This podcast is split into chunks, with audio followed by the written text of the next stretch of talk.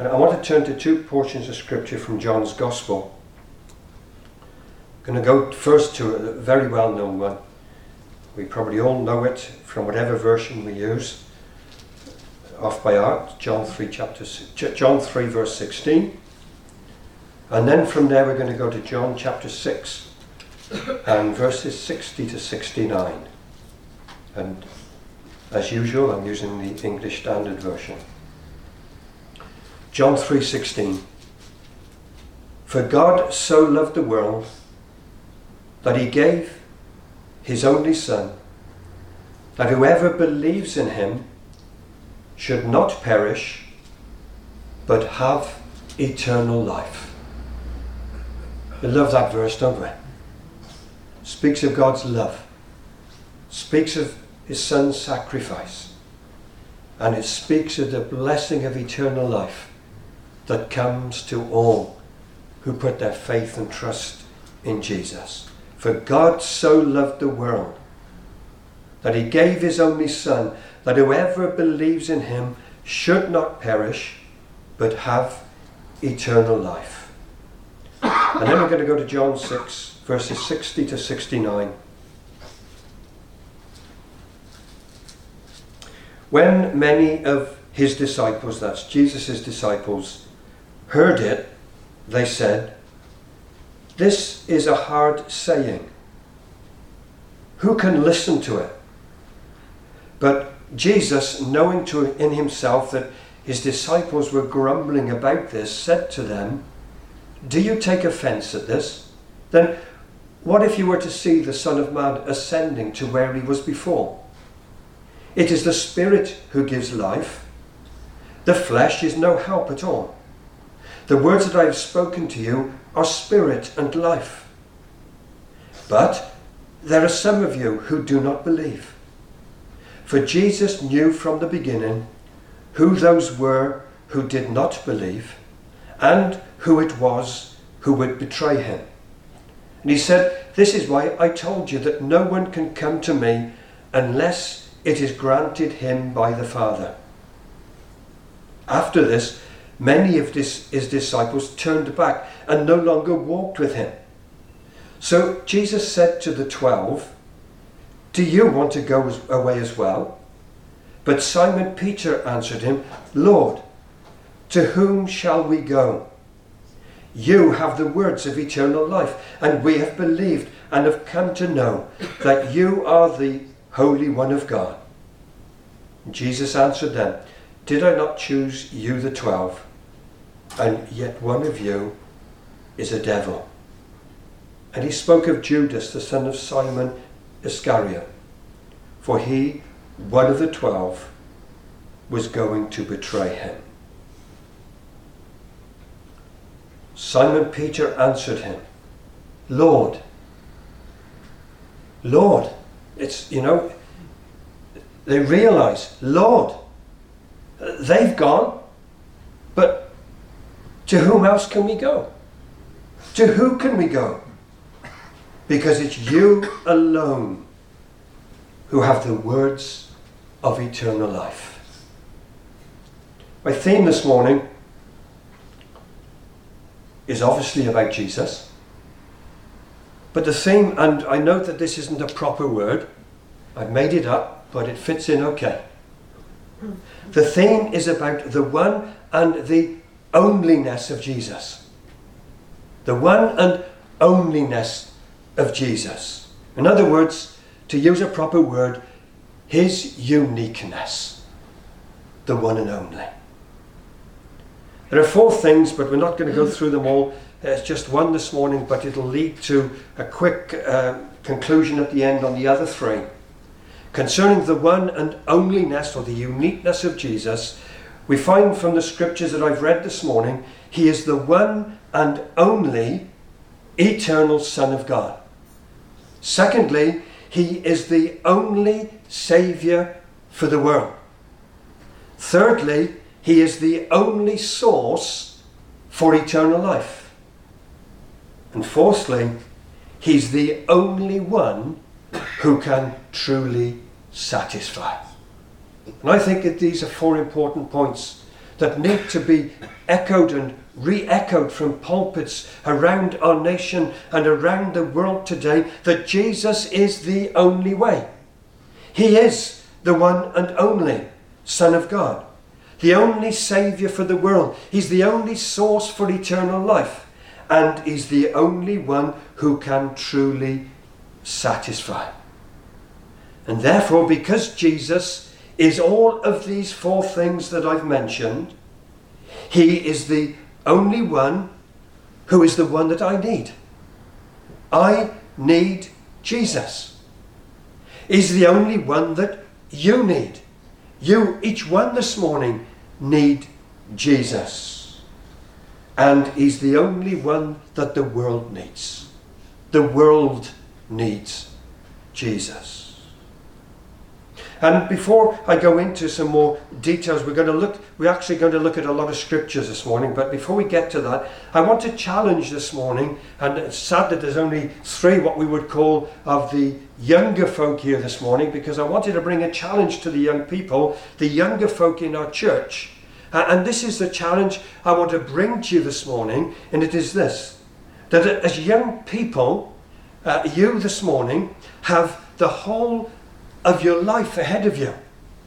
Now, we're not guaranteed to know that we're going to live to into our 70s or our 80s or our 90s, but we all hope to, don't we? And so we'll use that as an assumption this morning that each of the young people this morning, you've got the whole of your life ahead of you. And in knowing that you've got the whole of your life ahead of you, I want to make it clear this morning, on the authority of the Word of God, that you only have two options. The first option is this you choose to do life without Jesus, go it alone. But the second choice is this, and the most sensible choice, and really the only sufficient choice, the proper choice is that you choose to do life with Jesus. We find it in the text that I've read there from John chapter 6 that Jesus, in teaching those that were following him, and we know from that that there were more than the 12 disciples at this point, there were a lot of people that were following Jesus and would claim to be his disciples. But Jesus began to talk to them about some things that seemed to be too hard to take, too hard to understand. In other words, as Jesus was teaching them about what it was to follow him and to be his disciple, he was teaching them things that they thought, well, really, this is just too hard for me. I can't do that. I don't want to do that. And so it says that some of them decided to walk away from him. In other words, they chose to do life without Jesus. But thankfully, there were the twelve, the others, who chose to walk with Jesus and to do life with Jesus, to remain with him because they had realized who Jesus really was and that he alone had the words of eternal life. So much so that when he said to them, Are you going to go like the rest of them? They said, who else can we go to? And the answer that was very clear then at that moment with Jesus and the disciples is still as clear 2,000 years later. We can go to no one else. There is no one else. For Jesus alone has the words of eternal life. And so, to those that are younger in our congregation this morning, Uh, and I would love that others would listen to the video as well. The answer to the question I'm going to ask is this What will you do? What will you do? What are you going to do? Are you going to do life without Jesus or are you going to do life with Jesus? So you can choose to build your life upon and around the Lord Jesus Christ by accepting Him as your Saviour. That's the first step. We acknowledge that we're sinners. We acknowledge that we can't do anything about it ourselves. We acknowledge that Jesus is the Saviour, and so we come to Him and we accept Him as our Saviour and Lord. And the moment that we do that, what we are doing is we are placing our life into and onto a solid foundation. Or the alternative is you can choose to reject Jesus. And in rejecting Jesus, you're going to end up putting yourself into a situation where your foundation for life will be shallow and weak. And when the storms come in life, you're not going to stand. You're going to fall. Just like Jesus gave in the story of the men that built a house on a rock or on the sand. And for the young people, because I've been there, I've gone through life. I'm in my 60s, so I know what I'm talking about as much as any others that are older than me know what they're talking about. Life is going to challenge in many ways. Many ways. Some of them will be easy choices, but some of them are going to be tough choices. Some of them are going to be extremely difficult choices, and pressure and peer pressure and everything else is going to come against you. You're all going to face it as you begin to move into your older years. And so you can choose to do it alone. And let me assure you, if you choose to do it alone, you're going to end up in a mess and you're going to end up going to a lost eternity in hell. Or you can choose to go with Jesus. You can be safe in Him, or you can be lost without Him. See, the gospel message is not a message that is offering an easy life. Not at all. It's not offering an easy life. Life will still have its challenges. But for an individual that has accepted Jesus as Saviour, as the only life to live, live, as the only life that leads to a relationship with God as our Father, we know that it's going to lead to eternal life. And as we commit our lives to Him, we know, because we've proven it, that we will have His presence and will have His power with us as we go through life to help us to make the right choices and to go in the right direction. The alternative, just do it alone. So I base what I've said already in my confidence upon this fact that I believe that Jesus is who he said he was. And I believe that Jesus is the one and only eternal Son of God. He's the only Saviour for the world, therefore, the only source for eternal life. And so this morning, I want us to look at the Word of God and consider how we can understand and truly know that Jesus is who he said he was, the eternal Son of God. It's important to know this because this is a backbone to our Christian faith. And there are times when we will be challenged about this. And we need to be able to explain, tell people why we believe what we believe and essentially, first and foremost, it's because we believe Jesus was who he was, sent from God to be the Saviour. The first thing we need to say is that Jesus has always been the Son of God. There is not any moment in time when Jesus became the Son. He always has been the Son of God. As we search through the New Testament, we'll discover a number of points in Luke chapter 3, verse 23, we read there that it says there concerning Jesus that he was supposed or thought to be the son of Joseph. But we know different. He was the son of God. In Luke chapter 4, we read that after Jesus had read from the scroll of the prophet Isaiah, that it says there, and all spoke well of him and marveled at the gracious words that were coming from his mouth. And they said, Is not this Joseph's son? And in 1 John, in John 1.45, Philip says, We have found him of whom Moses in the law and also the prophets wrote, Jesus of Nazareth, the son of Joseph. Well, they were only partly right. He was the adoptive father. He was his earthly father. But Jesus was the eternal Son of God.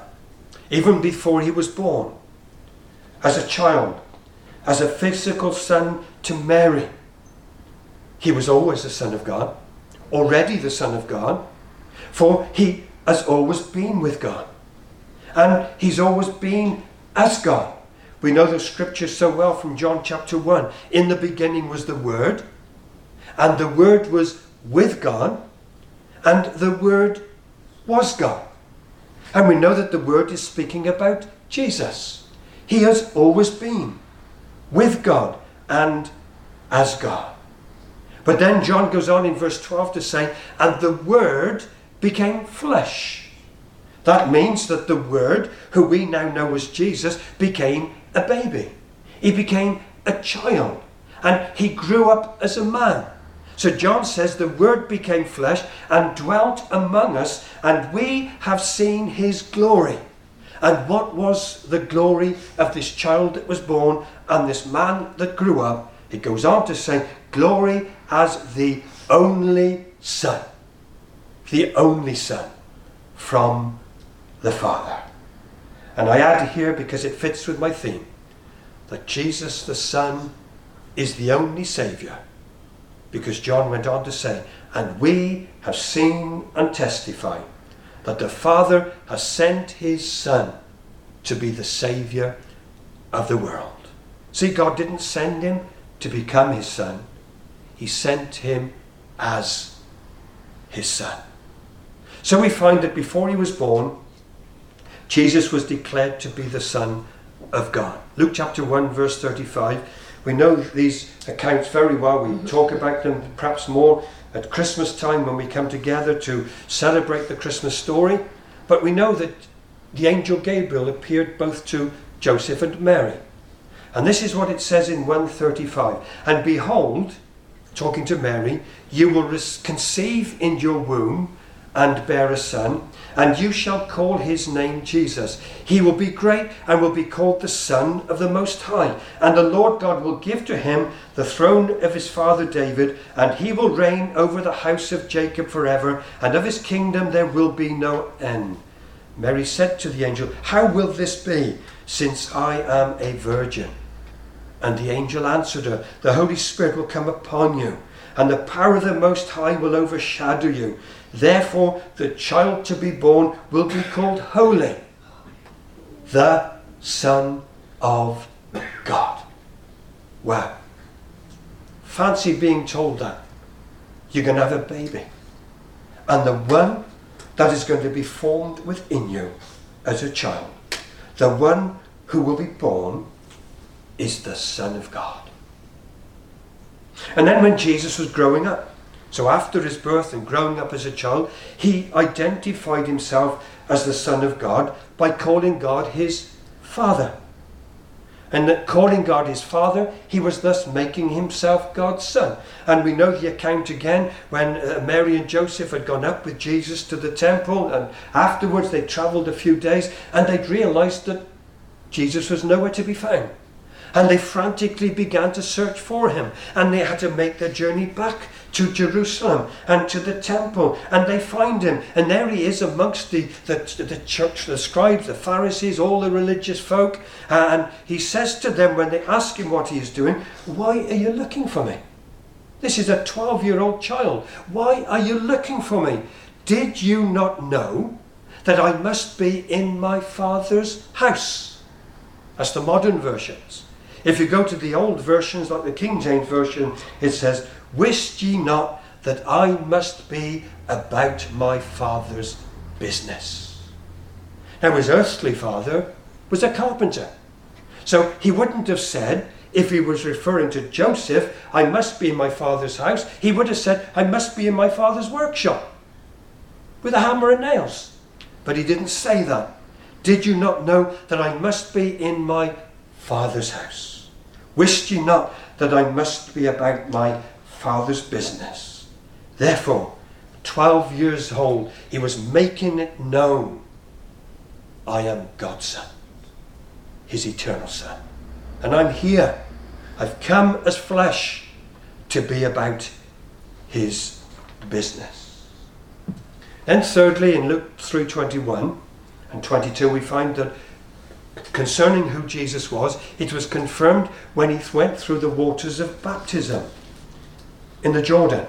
It says there that when all the people were baptized, and when Jesus also had been baptized and was praying, the heavens were open, and the Holy Spirit descended on him in bodily form, like a dove and a voice came from heaven. Imagine what it must have been to be gathered around the Jordan at that moment as Jesus has gone down in the waters and he's coming up. And as he's coming up, it says he's praying, and the voice comes from heaven and loud and clear to all around to hear it. You are my beloved Son.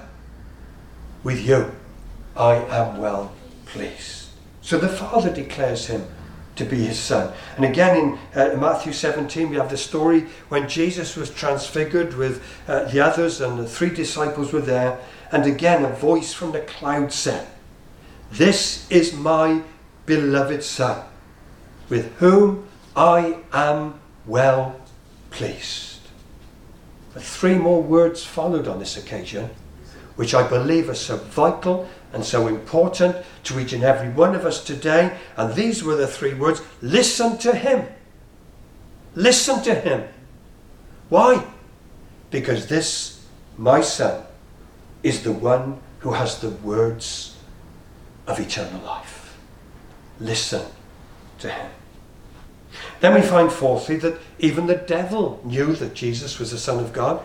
Luke chapter 4, we have there where Jesus was led into the wilderness for the temptations. And verses 2 and 9, the devil said to him, If you are the Son of God. Now, the devil wasn't, that wasn't a question of doubt. Not at all. He knew who Jesus was. So he's saying, Come on then, prove it.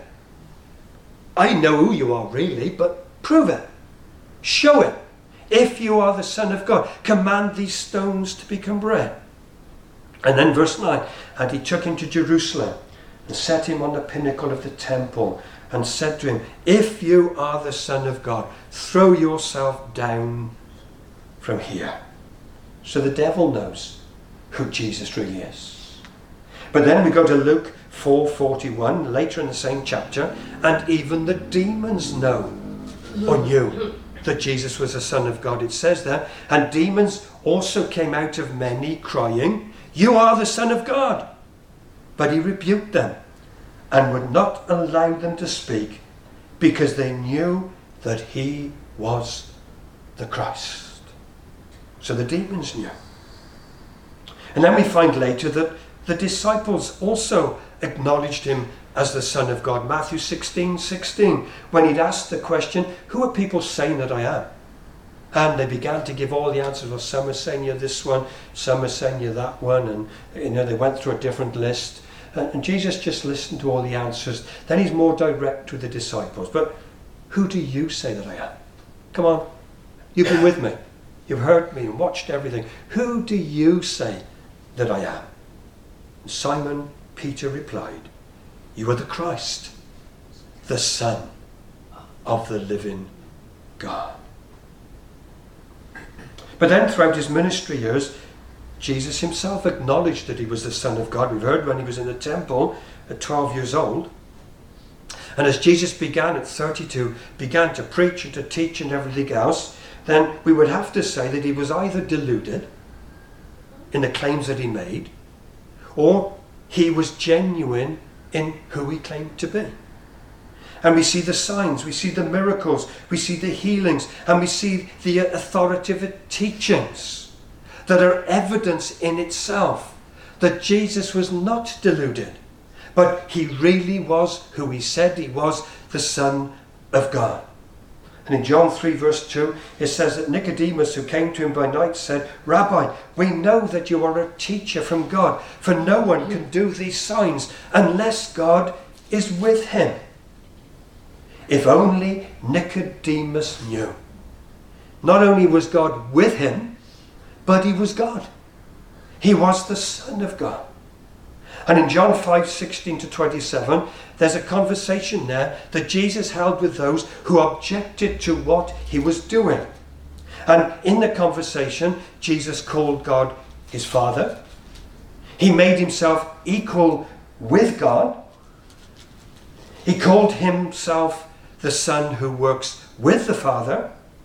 And he said that the same honor that goes to the Father should be given to him as the Son.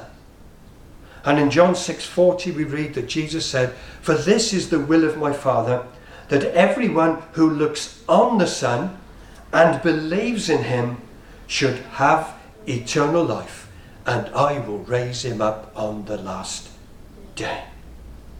And in John 8:48 to 58, he even declared that as the Son, he was also the I am. I'm equal with God because I am God. Again, we could add that if Jesus was deluded or a deceiver, why on earth would he state what he was stating about himself when he knew that the charge of blasphemy could be brought against him? And with the penalty of death because of blasphemy. And the charge was brought against him because he really was who he claimed to be.